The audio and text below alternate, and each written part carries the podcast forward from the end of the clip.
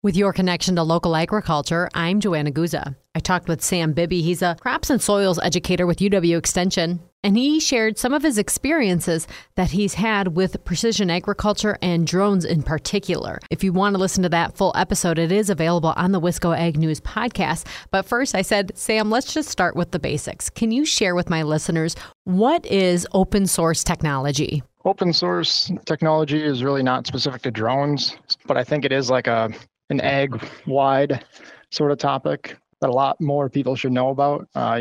Open source technology is really technology developed by the people that are using it, and it's generally free and kind of community-based, like technology sort of collaborations, more or less. So there's a lot of kind of like tech-savvy farmers out there that are willing to write code and come up with these kind of cool programs that could be used by more people. Unfortunately, a lot of people don't know about them. I think that's generally because these projects are, they're kind of grassroots, not really well funded, don't do any marketing or advertising, that sort of thing. So you kind of have to stumble upon them on your own. But there's a lot of great options out there for farmers to use if they are feeling a little bit tech savvy, I guess.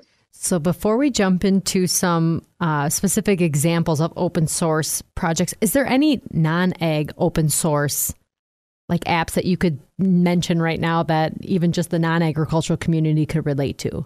The software that you use on your Android phone, was started through an open source collaboration. I believe Google is the ones that are now sort of building upon that, but I believe the code and everything still remains open source and free to public access and everything. So that's like a huge one that really started that way. That was Sam Bibby. He's a crop and soils educator with UW Extension. You can listen to our full interview on the Wisco Ag News podcast. And that's your connection to agriculture. Thanks for listening. I'm Joanna Guza.